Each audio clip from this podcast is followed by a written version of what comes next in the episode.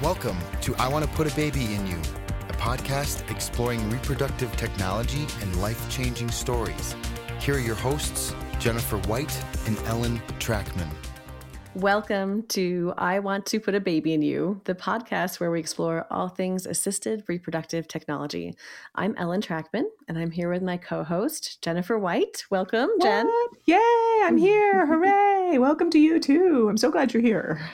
I whenever you say that, you're like, yeah, I'm here. I like imagine you like running through, like breaking through paper, like streamers. Like I do. I feel actually that makes me feel really like special. I like that imagery. Quite honestly. Yay. Plotting. Yay.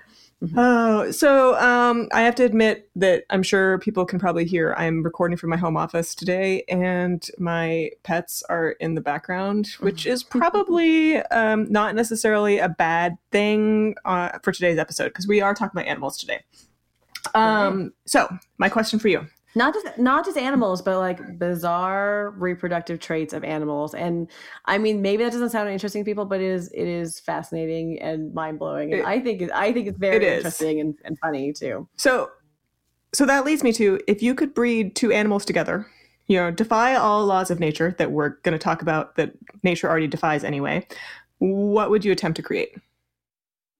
Oh that sounds bizarre that I would do that. Why would I do that? no, um, but I will say I don't know. I we went to the Natural History Museum at the Smithsonian last summer, and I was very fascinated to see that narwhals um, breed with beluga whales. So I thought that, and they oh. call them, but nar what they had like a combo name. Oh, there was oh, also so, like polar bears with another kind of bear, and they had a joint name too of interbreeding. So we don't even have to make anything up. Like nature does it itself. Yeah, no, no. All right, just, like, ignore my question then, because nature takes care of itself. No, no, you don't even have to answer. Yeah, but, okay. but you maybe it was your question. Did you have an answer? What did you want to I, together? I actually am embarrassed to admit I do not have oh. an answer. I mean, like there's some things I'd be really frightened of. Like mm. if you hmm. gave my dogs wings or something like that, I'd be Ooh. really scared. you know, so like if you made them into like either bird dogs or I don't know, maybe if they were butterflies, it'd feel a little more gentle, but um, yeah, no, I, I, actually did not have a really good answer for that one, just because we get enough bizarreness in the episode today. So I, I think everybody needs to listen to, to Dr. Barfield and hear what she has to say about how strange nature can be. Mm-hmm. Welcome to the show, uh, Dr. Jennifer Barfield, and we're excited to have you for a second time. So, Yay. this is a follow up. So, if anyone hasn't been introduced to Dr. Barfield before, you can listen to the previous episode. But we'll be doing some updates and some more interesting um, trivia and information that should be fascinating. So, welcome to the show again. Thank you so much. I'm really excited oh, to talk to you to, again. And after practicing, I forgot to say uh, what you do specifically that you are the assistant professor of veterinary medicine and biomedical sciences at Colorado State University. Ah, did I get it? Yes. Did I get all you that? It okay. You got it. Even, yeah. the, even though the sciences is plural, not science. So yes. We do a lot okay. of science. Yeah. And remind remind our listeners, what do you teach there? So I teach comparative reproductive physiology. I also uh, co-run a master's program in assisted reproductive technologies. I teach an ethics course on human-assisted reproduction, and I also help teach some courses on bovine reproduction, so oh, cattle. Very mostly. specific. Yeah. Okay. and so we were chatting before, and you're telling us how people in the reproductive field often fall into different categories that you're an animal person or a human person? Are you, that's right. are you, are you a human person or person? well i would say in my heart i'm an animal person but i do work a lot with the human people as well. Oh, so i mean we use that kind of as a way to say whether we do mostly you know reproductive science with humans or with animals. And so a lot of my research is really focused focused on the animals, even though a lot of my students and people I've trained, they go off to work in the human field and they become human people when they leave here. I love you the know. term human human people. I was I, I suddenly had like, I'm a real boy, like Pinocchio running through my head, you know. I'm a real human. so you're teaching the students who then go on to do the science, whether it's in a fertility clinic for people or whether it's kind of sciency with animals. That's right. Okay. Yeah, they go all sorts of different places on both sides of that fence. Got it. And last time we talked a little bit about some of your projects that you work on, and one of them is going up to Montana to work with the bison there. Have you been doing that uh, since the last time we talked? Yeah, we have. Um, so, you know, annually they remove um, a certain number of animals from that population during the winter migration. And so my team went up again this winter and we collected reproductive material from some of those animals that were removed from the population and we made embryos. And so we now have those embryos stored here on our campus. I think we almost made 300 new embryos, which wow. you know represent and are preserving those genetics of those animals that um, came out of the population this year. So uh, it was fairly successful. Uh, you know, it's always a lot of work and quite an adventure to go back and forth to Montana in the winter. But right, ho- hopefully over the next month we'll have some babies on the ground from from the I, work that we're doing. That was going to be the next question. So, I mean, we have to go kind of backwards and then forwards. But the from last time we had talked about IVF one, that you had this success there, and anybody who's listened to this, you know, every episode has heard us at least update on this a little bit. But we'd love to hear, you know, kind of what happened then and kind of what's going on in the future. Yeah, so you know, IVF one, while she was a great success scientifically, she was really a proof of concept that what we're doing by collecting that reproductive material in Montana and bringing it back here can result in healthy offspring we put her out into our conservation herd in northern Colorado. It's called the Laramie Foothills Bison Conservation Herd uh, at 11 months of age. So she was a big girl. She went out there um, still with her mom, even though, you know, she was more or less weaned at that point. So that means she was not really nursing on mom and eating grass and all that stuff. So um, we put her out, and then very shortly after, unfortunately, you know, a month or so later, uh, we found her deceased out there and it oh. was it was so heartbreaking because you know she, she, was such a success for us. But we found her in the bottom of an arroyo which is like a dry creek bed in the in the prairie and it had really steep walls. It was about a 30 foot drop off mm. and you know we collected her remains and we tried to determine the cause of death but it wasn't we it just wasn't possible. Because by the time we had found Did you her, have like a, a forensic team out there? Be like who done it? We, yeah we took her to the to the vet school and there the lab there um, the they tried to diagnose kind of or not diagnose but kind of determine her cause of death at that point. And you know the coyotes had eaten a lot of her soft oh. tissue so it was really hard to get an idea of what actually killed her whether it was the fall or something else and then she fell or so the good news and the bison, is like they weren't they weren't talking. They weren't going to say. They, they weren't actually. they were far away. They had left her behind at that point. I, I, don't know what happened, but we're out of here. Know, uh, they probably did their mourning and then moved on, and and we were just a little late later to the game, but. Uh, the good news is, is, that we have some pregnancies here on campus from Yay. the same procedure that we tried again the following year. And Yay. probably within the next month, we should have babies on the ground. So I'll have to Yay. let you know when they come and send a bunch of cute baby pictures because that's, that's always the Will fun part they... of this work, right? right. yes. Will they be named IVF two, IVF three, IVF four, or will they get more fun names? Uh, who, who decides? We, I, I guess you? I hadn't really thought that far ahead. Yeah, my team. They just professor. names. You know, I have I I always get a little superstitious with naming animals because I feel like when you name them in our history, it's kind of been bad luck for the animals. So we've oh. stuck to oh. numbers at this point, which I thought IVF one was okay. It's some letters and a number, you know, but people yeah. started calling her Ivy and giving her. Oh. So, like, oh no, it was the jinx of the name. Mm so we're not going to name the next bison like little Jennifer White or something. Please, yeah. No. oh God, no! Please, no. I would hate to have to call you and tell you that little Jennifer White uh, is no longer with passed away. Shoved off the side of an arroyo.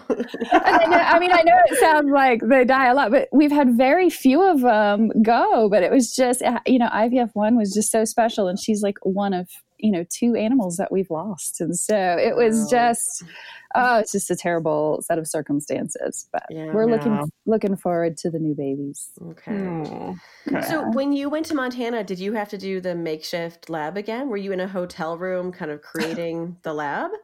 oh yeah Oh, yeah that's how we do it i mean it's just kind of this quick go in set up do your work break it down and take it home so That's so crazy. I just feel like the people in the room next to you when you're like carrying in like I don't know, all animals this are just be equipment, like, yeah. what is going on over there? right it's a different kind of baby making next door yeah.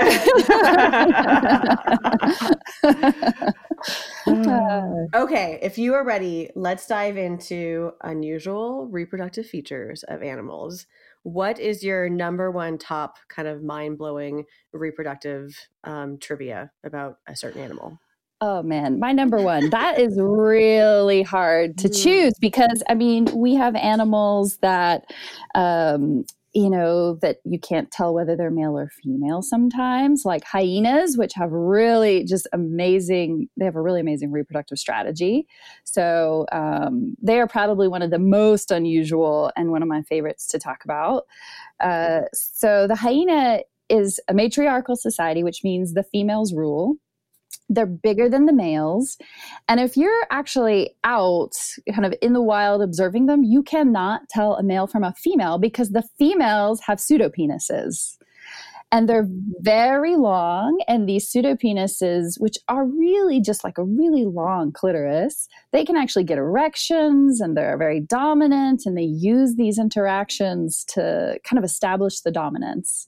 Um, and so in order for them to breed, they have to actually kind of like roll up their penis, their pseudo penis, like a sleeve on a on a long sleeve shirt, right? Like if you were to push it up your arm, they have Sorry, to I've got a visual going here. they have to roll their pseudopenis up to allow the male to mate them with his penis. So it is really kind of this awkward looking mating, first of all, because you have these two animals with penises trying to mate. Uh, but they Also, do it. they- uh, how do, if the the females with the pseudopenises are kind of like messing with it, like how do they know for sure? Like, are you, are you definitely no? it is an awkward positioning, I will tell you, because you know if you're curious, you can Google this. There are some really interesting, you know, shorts online from National Geographic and other uh, out, outfits that you know have documented the way these animals breed, and it's amazing. I'm Um, nervous to Google pseudopenis on my computer about what will come up, but you can okay. do hyena mate. Hyena Pseudopenis, pseudopenis, yeah. yeah. I'm so nervous about that, but okay. Don't it on your work computer. Um,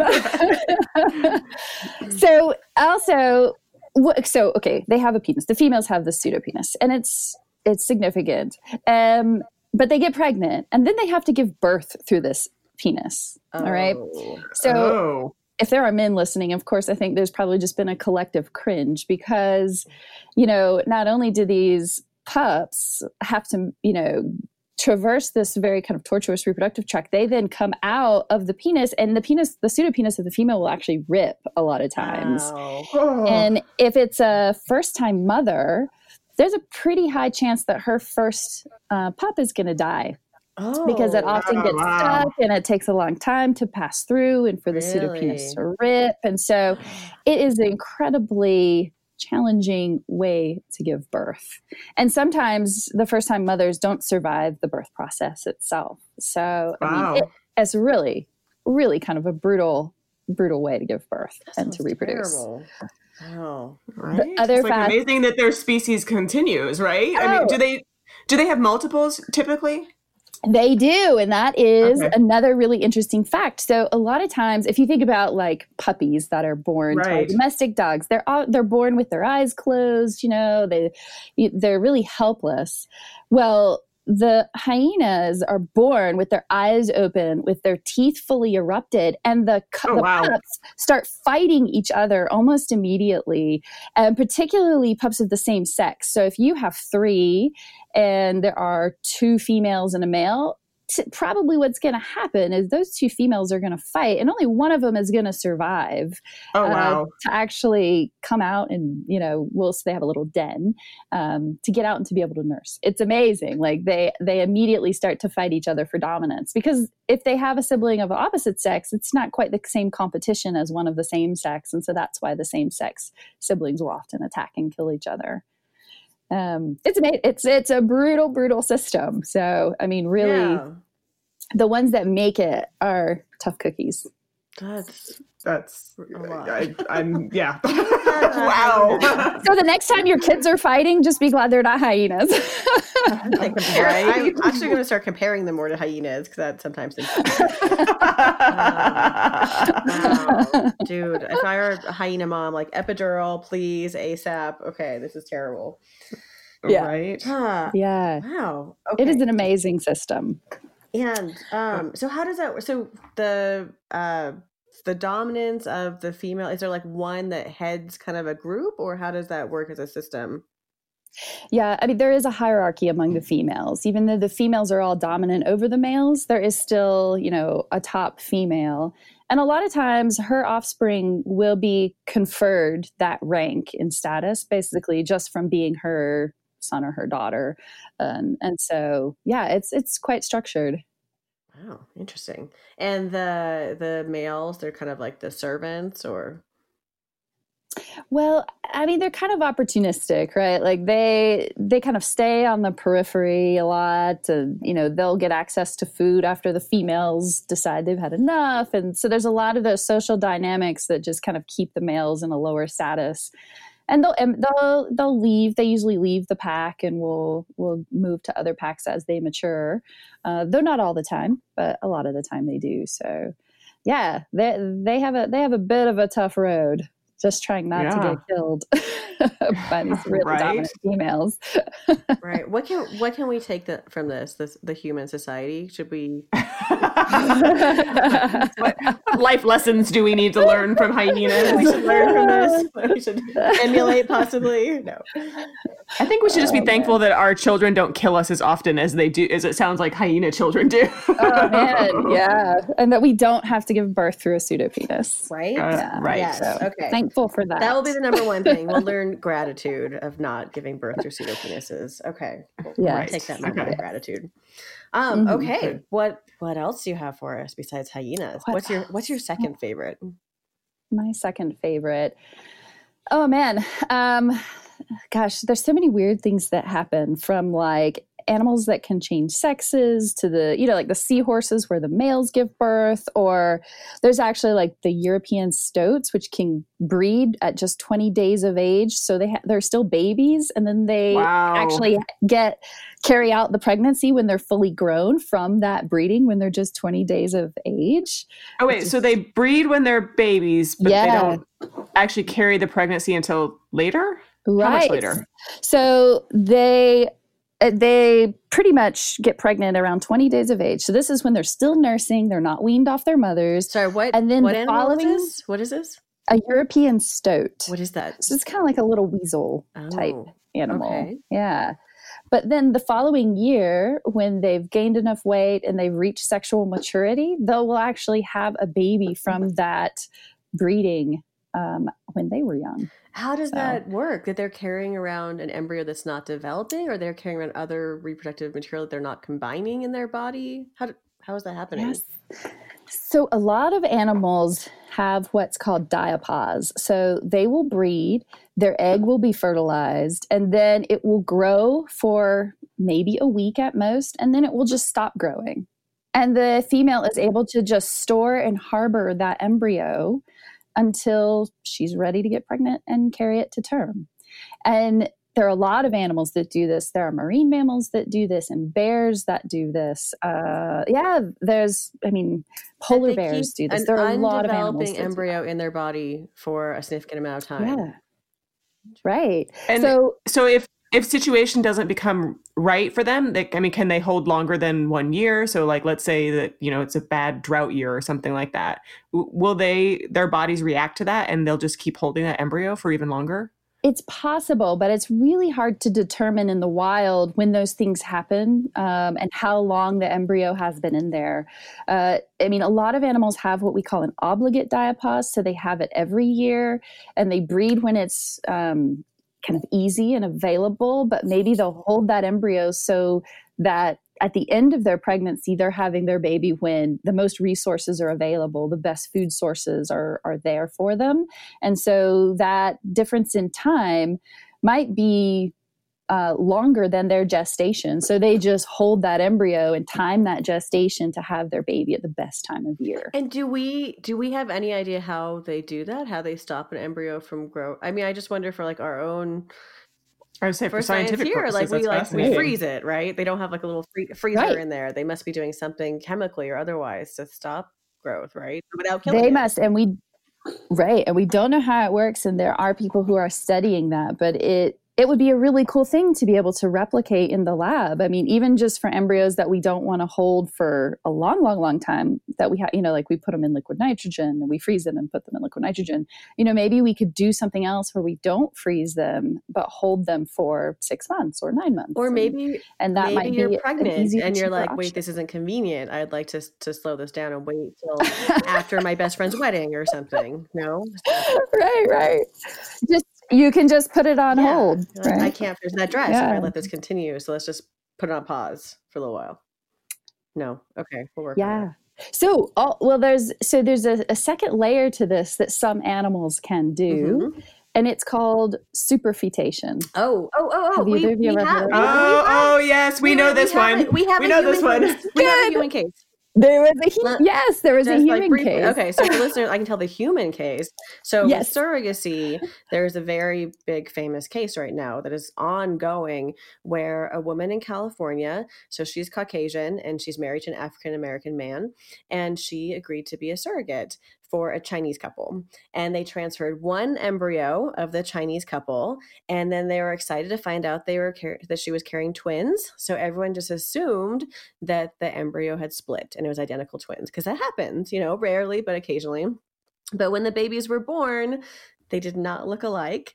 And they eventually did genetic testing and found that one was related to the Asian couple whose embryo had been transferred, and one was biologically the gestational carrier, her husband, and that she had managed to get pregnant while uh, close to around the time that this other embryo had been transferred and was carrying both pregnancies. So, okay, so that was superfetation. That was the word I learned from that case, but tell us about it for the animal world. yeah, I mean, it happens very similar to that. I mean, so one example would be the marbled polecat, again, kind of in this mustelid uh, weasel type And group. where are they found? and it Are they essentially here? Are they? Uh, no, they are not here. I'm not exactly sure what their native range is. I'd have to look that up. but they can conceive while pregnant. So essentially, mm-hmm. what they'll happen is they'll go through a cycle, they'll ovulate, they'll mate with a male, they'll have those eggs fertilized, and then they'll hold them. So they actually Oh, kind so of again, go into a mini combo, yeah. diapause. And then they'll cycle again and they will again breed with a male, typically a different male. And then they'll reactivate all of their embryos at the same time and give birth to, you know, a mixed litter, with, like with mixed Oh. paternity. Yeah. Yeah. So not terribly unlike that case. And and and though, you know, I mean most of what were they? Oh, go Like, and the legal polecats. polecats. And the legal issues for those polecats are serious. Like, I know, right? Oh my god, the courts, yeah. custody, child support. It's really rough. it, it could be a problem. Yeah. So, I mean, it's really, it's kind of interesting because there are a lot of animals that can have mixed paternity litters, but most of the time it happens because they breed with more than one male in the same cycle. Mm, But yeah, in these cases, yeah, it's two different ovulations, two different months. It's, yeah, it, um, And are these? they just hold those Is this back. unusual or is this just kind of routine? This is fairly unusual in the animal kingdom that we know of. I mean, there are certain groups that will do it more, and kind of the mustelids are a group that will do it, but um, some rodents may do it. It's been documented in a couple of other species. Is there any understanding um, of why, or is there the purpose of kind of genetic diversity or some reason that makes Yeah. sense? that's one of the big um, potential reasons is just to mix up the paternity so that you have more genetic variability in your offspring and they're more likely to survive so say you mate with one male and he's you know not exactly genetically uh, your favorite you can then meet with your- another your- male your who backup might plan. be better and Yeah. you're like, wait, no, I, he has better vision. Wait a minute. Yeah. So, you know, instead of throwing all your eggs in his basket, you spread them out and maybe the next guy's a little better and those kids do well. a little better than the first group. Oh my goodness. Yes. That's I have to say, like, once you learn about animal behavior and mating, going to a bar in a college town is never the same again. Right? you just notice all of these things that you're like, oh my gosh, that guy is mate guarding her. And oh my gosh, look at this. This is happening. Oh, yeah. Uh, it's okay, tell, fascinating. lo- I want to hear more about that. So, if you're going to a bar, what are these different behaviors that are known and termed in the animal kingdom that you're now that you would now see in a bar, and we can now identify? them? Well, I mean, you. is, is a wingman? Does do animals have wingmans? Is that, is that Ooh, that's a good question. I mean, there are animals that hang out in groups, but yeah, I don't know if there are, any of that is to kind of talk up You know, friends? is as a wingman. get yeah. someone access to a female or a male. um, yeah, I mean, well, also, you know, just kind of ornamentation in the animal kingdom to draw in mates. I mean, you know, so in the animal kingdom, a lot of times it's the male that's really kind of throwing a lot of energy into looking good and having these large displays. The birds are a really good example of that, where the males are, you know, beautiful. The peacock, of course, is one that everybody knows if you look at his plumage and how beautiful that is, versus the pea hen, who's just kind of brown and not very impressive, right? So that happens a lot. So if you go to a bar, you can be like, man, look at their ornamentation. They are really looking for a mate. I say I see that a lot, like things like cardinals, even like small birds, like because the Yes. cardinal, like the male cardinal, is the one who's bright red, and the female is like a kind of drab brown. That's Mm. right. Yeah. Yeah. So lots of lots of common birds that are like that too. I mean, I Yeah. guess. So you I mean, and in the in the animal kingdom, of course, things sometimes are a little bit more overt, right? Like so for humans, you know, most of the time men can't tell when women are ovulating. So what's their chance of getting a woman pregnant? Like there's not an outward sign, but in some primate species, you get, you know, especially in like the old world monkeys, you get like these swellings on the backside uh, that get really bright red. So you know, there's a lot of really interesting research about pheromones and like um, different chemical signals that human females can send out that might, you know, let a man know that she's ovulating. And he's probably not consciously picking up on these cues, but they're very likely there. So it's really, it's really fascinating. But Yeah. no like negging or something like, oh, your chipped tooth is so cute that you know no, not that I know of. Oh. yeah. Um, so- Okay, so I will say I was watching Jurassic Park with my kids, which I was very excited to introduce them to Jurassic Park, the the documentary, right? No, okay. yes, they of were, course. They were saying like, you know, oh, they're all all the dinosaurs are female, and that's why they can't breed. And then they find these eggs, and like, oh, they used amphibian uh, DNA, and amphibians are known for being able to change sex. Do you want to talk to that? Okay. So yeah. How much Yeah, is truth is there to Jurassic- Jurassic Park? Is what Ellen is asking. Me- tell me is it true? Park is true, and tell me where to find the dinosaurs. Like, These are the so, you know, I would say probably it is possible for an animal to change sex. Okay. And, and after birth, so after genetically it has been determined, it is possible. And there is a group out of Australia that's recently documented this in the wild with the, um, the Australian bearded dragon. So, not an amphibian, a reptile, but still. So, um, they have uh, or they have had in this particular species uh, genetic sex determination, which means the genes you get determine whether you're male or female. in the rep in the reptiles and in some other groups too sometimes what you have is temperature dependent sex determination so you know if eggs of reptiles are incubated at a certain temperature they become female or male depending on but what they all go the temperature same way. At certain temperatures and there's also there's always an intermediate you know where you might get a male or a female so it's kind of a scale but when you hit the extreme ends of the temperature uh, curve for what for that species whatever it may be you get all females at one end and all Does it tend to be the same? Like, is high temperature female and low temperature male, or does it does it vary? it varies across species. Yeah. So, but in this bearded dragon, what they found was that there were genetic males that were born genetic males, and because of um, an exposure to high temperature, they became phenotypic females. And they started to have offspring. And in fact, they were having more offspring per pregnancy than genotypic Ooh, and what is what is genotypic So- and phenotypic? Phenotypic is when you've changed sex. that's yeah like your your traits and kind of the way your genes are actually expressed and the way you're functioning. So the way you look or any of your features that can be ter- be determined by genes essentially.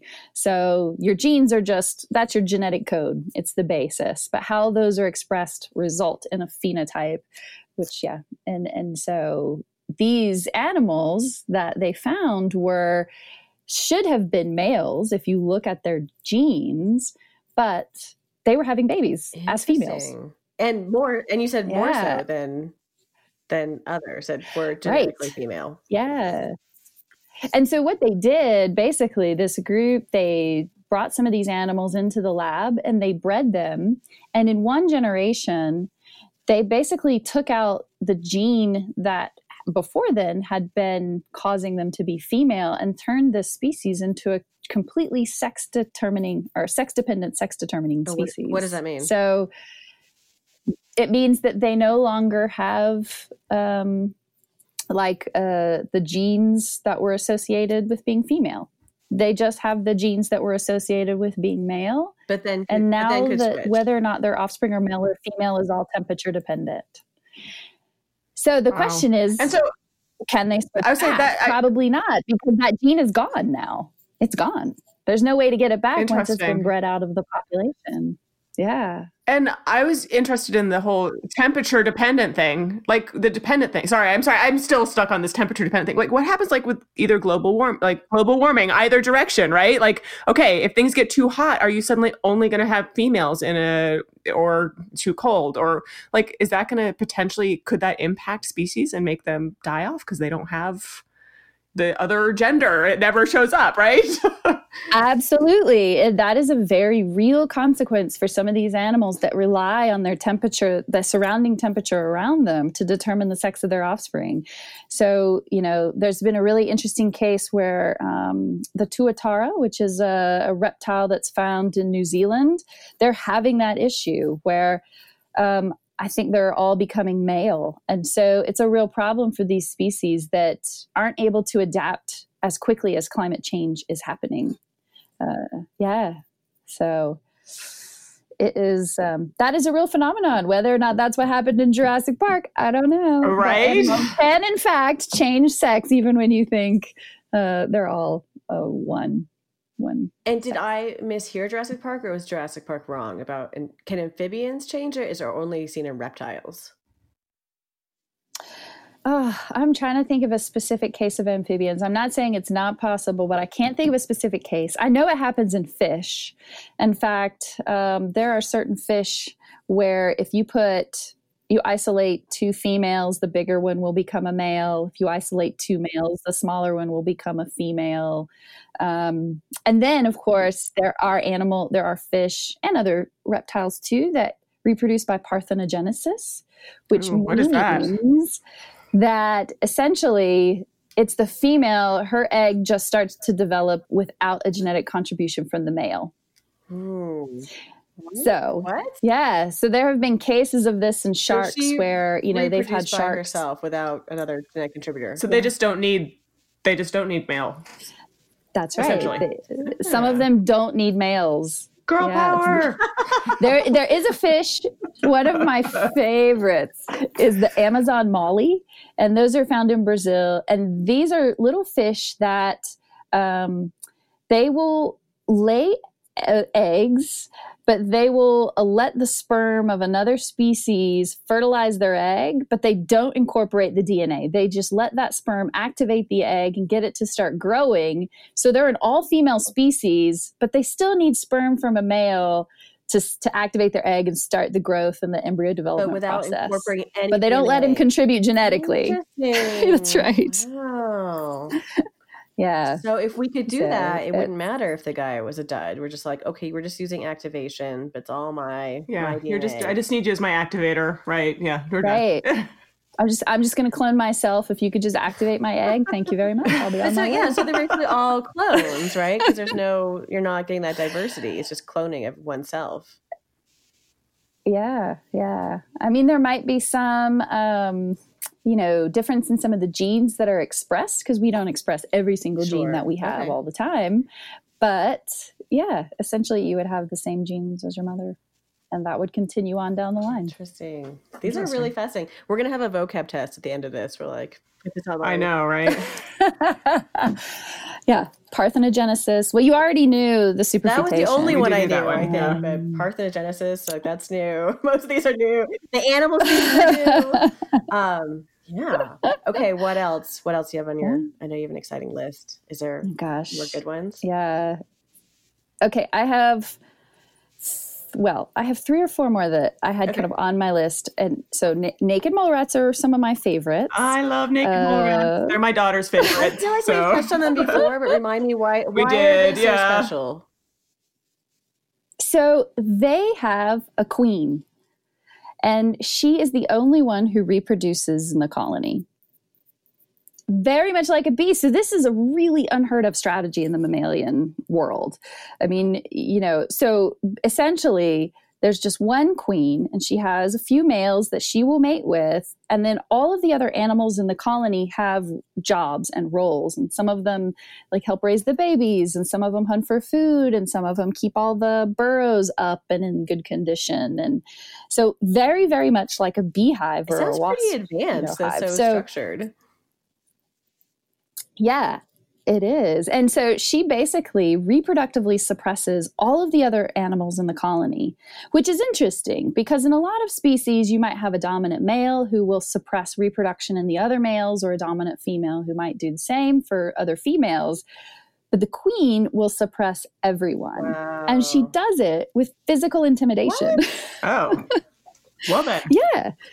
So if you look at a naked Okay. mole rat i mean it doesn't look like they have a lot of weapons They are or, not you know, intimidating. No.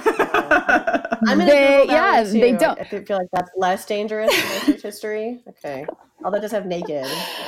yeah Okay. naked go mole on. yeah so they sh- she goes around and she shoves the other members of the colony to just make sure that they know she's in charge and so you know when a queen dies or is overtaken and they have to pick a new queen there's like all of these you know females kind of trying to duke it out and they're going around like shoving and shoving each other and shoving the other members until a queen is chosen and then you know it takes a, a little while for her to have you know to start kind of having having the babies and Well, I will say her- when I Google uh, naked mole rat queen, the first headline that comes up is after a murderous rise to the top, a naked mole rat queen reigns.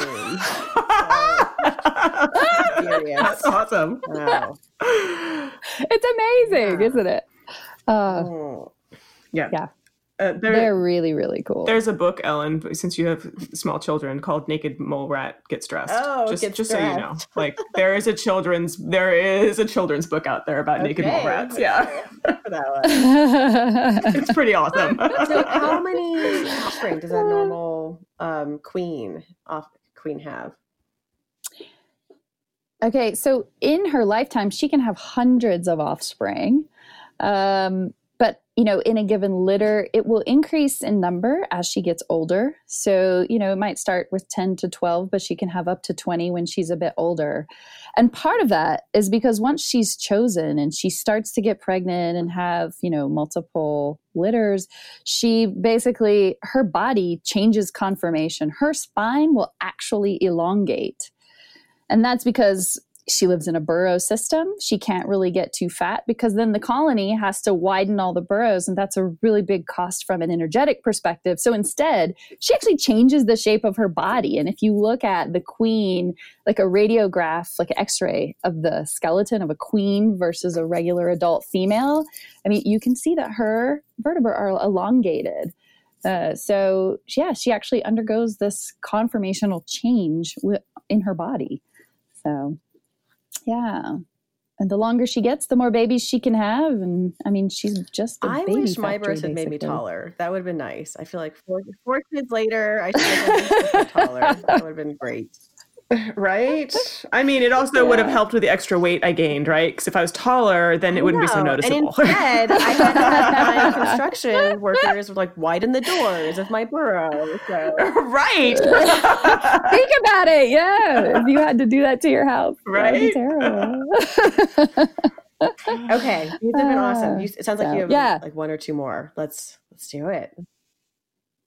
Um, so one of the other things I was going to mention that's really interesting in the animal kingdom uh, happens with marine mammals. So, like some whales and dolphins, where uh, females uh, in within a pod can actually lactate uh, to help support the offspring of another female. So they're called aunts. So it would be like you know, Ellen, if you had a baby and Jen, you started to lactate Without to help Jen her even out having a baby before. That's right. Wow, having a baby. Interesting. Nice. Yeah, like community. So it's like the it's like kind of like the wet nurse, like old school wet nurse kind of thing, except that they had had babies before, so that's why they were able to do that. Yeah. Interesting. Yeah, and we don't really know kind of the you know like the the molecular pathways that are causing that to happen, but. Uh, it's been documented in several different marine mammal species where they have aunts that will lactate alongside. Wow. That's awesome. Yeah, that's kind of a nice one. You know, it's the, uh, it's the opposite end of the hyenas, which is super brutal. Oh, then you have the marine oh, mammals, which are really cooperative better. and help each other let's out. They'll let's even be dolphins. Those are the hyenas. I, especially as I keep reading all these stories about the fact that they're all like they're dying and they're skinny because they're not oh, getting enough oh, food. So I'm like, oh, spread that out not dolphins, but a lot of a lot of whales, especially up on the on the oh, Pacific no. coast, or they're yeah. they're washing up because they're and there's just not enough food because of you Plastic. know they oh. think temperature changes in the ocean. Yeah. So they're just the food's gone somewhere and else and yeah no they think the food's just gone somewhere else and they're not migrating to the right place and they're finding all these really skinny whales and mm, it's horrible really so it'd be good. If yeah. they if they help each other then they can help feed the babies right? And then they won't all be super skinny. Uh, that's mean, the idea. Right. Maximize survival of all of all of the offspring. Yeah. Exactly. Is lactation only found yeah. in females throughout the animal kingdom or does it does it ever show up in males? Just curious. Uh, not, uh, I am I'm not aware of any males lactating okay. in the animal kingdom. I'm not saying that it can't happen because every time you say something, there's a rule. this is how it works. There's always another right. animal that bucks the trend and says, no, right. we're going to do it." so yeah, it's okay. It's Others amazing. before I return to Jurassic Park and ask if it's where I can. I say last one. Yeah. um. Yeah. I don't know. Do you? Okay, the two I have on my list are seahorses oh, or pronghorn. Okay. Oh yeah, I was saying okay. we can we can do two. Yeah, go for it. Okay. So pronghorn, as you know, as you may know, those little antelope-looking animals that run around out here in the West, um, they are natural oh, super ovulators, which is yes, another term we can add to our list. Test. So essentially, what that means is they ovulate more than one egg in a cycle. Okay, so if you, if for a woman who goes into a human IVF clinic, oftentimes that's what we do. We we give them hormones to get them to ovulate more eggs, so we can make as many embryos potentially as possible. And we have to do that by giving them hormones. But in pronghorn, it happens naturally. even though they only have typically two offspring. And so what happens is there's this competition in utero between all of the embryos, and it's kind of the ones that make us as the furthest away from the ovaries um, as earliest as possible and are able to kind of get into place. And they just kind of squeeze the others out and then the other embryos die and then the two that make it That are the is ones very that fascinating. Wow. so there's this yeah there's So this competition. It's like hyenas, but in utero, basically. in utero. They are the in utero Oh. hyenas. Yes. Exactly. And then the fawns they grow they have really big babies. So um yeah they have like the fawns are 18% of the mother's body weight when they're born. Wow. So it's amazing. And then by the time they wean them basically the co- the combined weight of the two fawns is 100% 120% of the mother's weight so like they grow really fast and she is just like pumping in this really rich milk into them and just i mean they have this amazing strategy because they're prey species. They're on the prairie. They have to be quick. They have to grow quick. They have to get up and run almost immediately so yeah they have to be hardy so and the competition starts in the uterus I was to say, but that's quite a like a waddling mom. You know, like I feel like how I felt. You know, like that, and I felt as big as a house. But if I'm getting, if I'm giving birth to two babies that are 18 percent of my body weight, by the end, I'd be like, I, yeah, I can't even imagine what the, those moms look like by the end. I know, I know. Or how uncomfortable they must be. Yeah. Okay. I feel for them. That's going to be my next Google search. I'm going to look pronghorn moms. So yeah. if you're if you're pregnant, you're like you're like, oh, I feel like a pronghorn. Oh, right. okay, seahorses. Okay, last seahorses. I mean, this is, you know, the group of animals where the male gives birth, which, you know, I think many women on different occasions would love the opportunity for the men to be able to give birth. Uh, and this is a species that's actually made it happen. So the males have a little brood pouch, which sits, sits on the front of their body. And essentially, the female will deposit her eggs into his brood pouch, and at the same time, he will release his sperm in just a matter of seconds. And then he closes up, seals up the brood pouch, and that pouch almost acts like a placenta. So those eggs will embed into the wall of it, and there'll be, you know, blood vessels that will grow up and around it, and he'll nourish those eggs, and then, you know, um, it depends on the species, how long, but maybe a few weeks later, he'll pump out all these little baby seahorses, and it's it's if you if you want to Google it, you should. And he kind of looks like he's having contractions, and every time he has a contractions, there's like this little squirt of baby seahorses that shoot out. It's great, and they do these really elaborate dances, and there are some great videos online where they put these elaborate dances to very slow romantic music. It is entertaining Wow. All right, so to we all watch. seahorse It's great. It comes up. Watch a seahorse give birth to two thousand babies from National Geographic. Wow. Yes. It's Wow. amazing. Yeah. So it's really they they I recently in my comparative reproduction class my uh, exam question was this. I said, "Okay, you have died and you realize that reincarnation is real. And because of your past transgressions, you've been given two options. You can either be reincarnated as a female hyena or a male seahorse. Oh, So justify your choice based on the reproductive reproductive strategy of the species and convince me why you made this choice, right? did So, everybody tell choose? me about the reproduction. who did? What did everybody choose for the most part? I What? I will say most people Oh. chose seahorse. That's what I would have So- chosen too. Right. Yeah. No one's gonna like. I believe- apart, I have it right one's gonna here. Murder you from the moment of birth. right. so I have I had 39 people in the class. There were 31 people who chose seahorse and 8 Yeah. who chose hyena. And it was it was great because the people who chose seahorse basically said, "I really want this ah. loving monogamous relationship with my partner." and then um, you know the people who chose hyena were kind of like down with the patriarchy. Yes. I want to be in charge. Oh. that, that reminds me of there's a power. you know this movie Legally Blonde, and there's one of those questions like which which case would you take? And It's basically like the murderous one or like the crime that's not so bad, and and then the person's like, oh, clearly like the crime that's not so bad, but they're using like legal terms to distinguish. And uh, the, the heroine like raised her hand. She's like, no, I would take the hard one because I'm not afraid of a challenge. So, so those are, those are your eight students who are like, ah. I'll be the female hyena. I'm not afraid of a challenge. Like, I That's I just don't want to die during childbirth. Like I don't know. yeah. It would be a brutal way to go. And if you survive, of course, you know, you still have to heal and it's a lot of probably discomfort, I would guess. Yeah, it is mm, not an easy lifestyle. But you are at the top and you're powerful and it's true. a woman driven society. So yeah. tough survive. Probably should go seahorse. That's true. All right. Ah, well, these were Yeah. amazing. Okay, so last question. Um, so where is Jurassic Park happening, and are you working on it? I am not working on it. Nope. I'm I'm sticking to my bison embryos when Is that what you would um, say if you were working on it? probably. That you would- Yeah. Okay, great. Yeah, I'm sure it Non-disclosure is. agreements are very Yeah. powerful. Yeah, right. Good job, lawyers. Ah, is there yeah. anything new or exciting for the Bison program ahead? Um, you know, we are going to hopefully expand some of our work, uh, expand some of the uh, research we're doing with the animals on the landscape.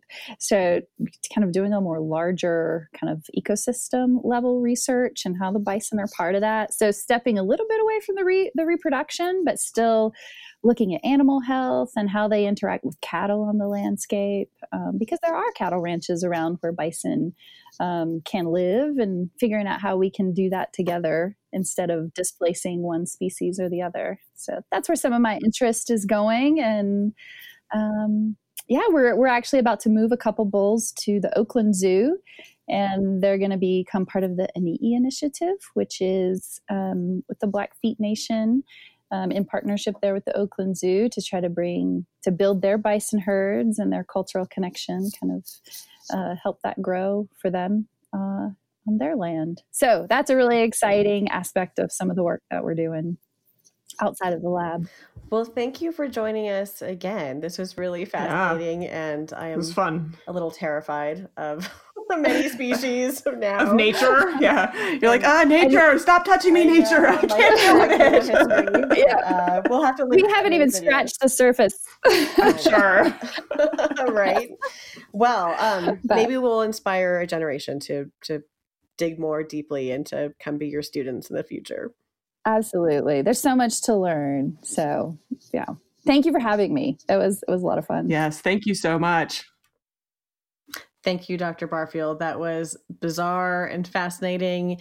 And we will definitely be helping the clicks for the naked mole rat video now, I think. Oh my goodness, that I I will say I since we've had this conversation uh, talking about naked mole rats. There's a video out there, and uh, I I've cried. I've laughed so hard that I've cried. Um, maybe it is not safe for work, and people should not watch it with their children around either necessarily. But it's uh, pretty incredible. Uh, I would actually love to hear from people uh, out there what their experiences are, what their thoughts are on all this stuff, or what animal they would make up if they could defy the laws of nature.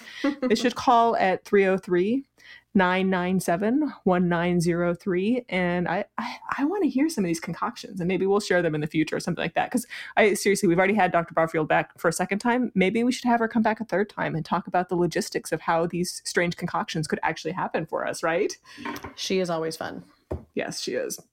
But a huge thank you out there, you know, uh, to Chris at Working Bird Studios, to Lindsay and Amanda and our entire team that make us feel and sound like we are a million bucks. So thank you all so much and have a safe and wonderful 4th of July.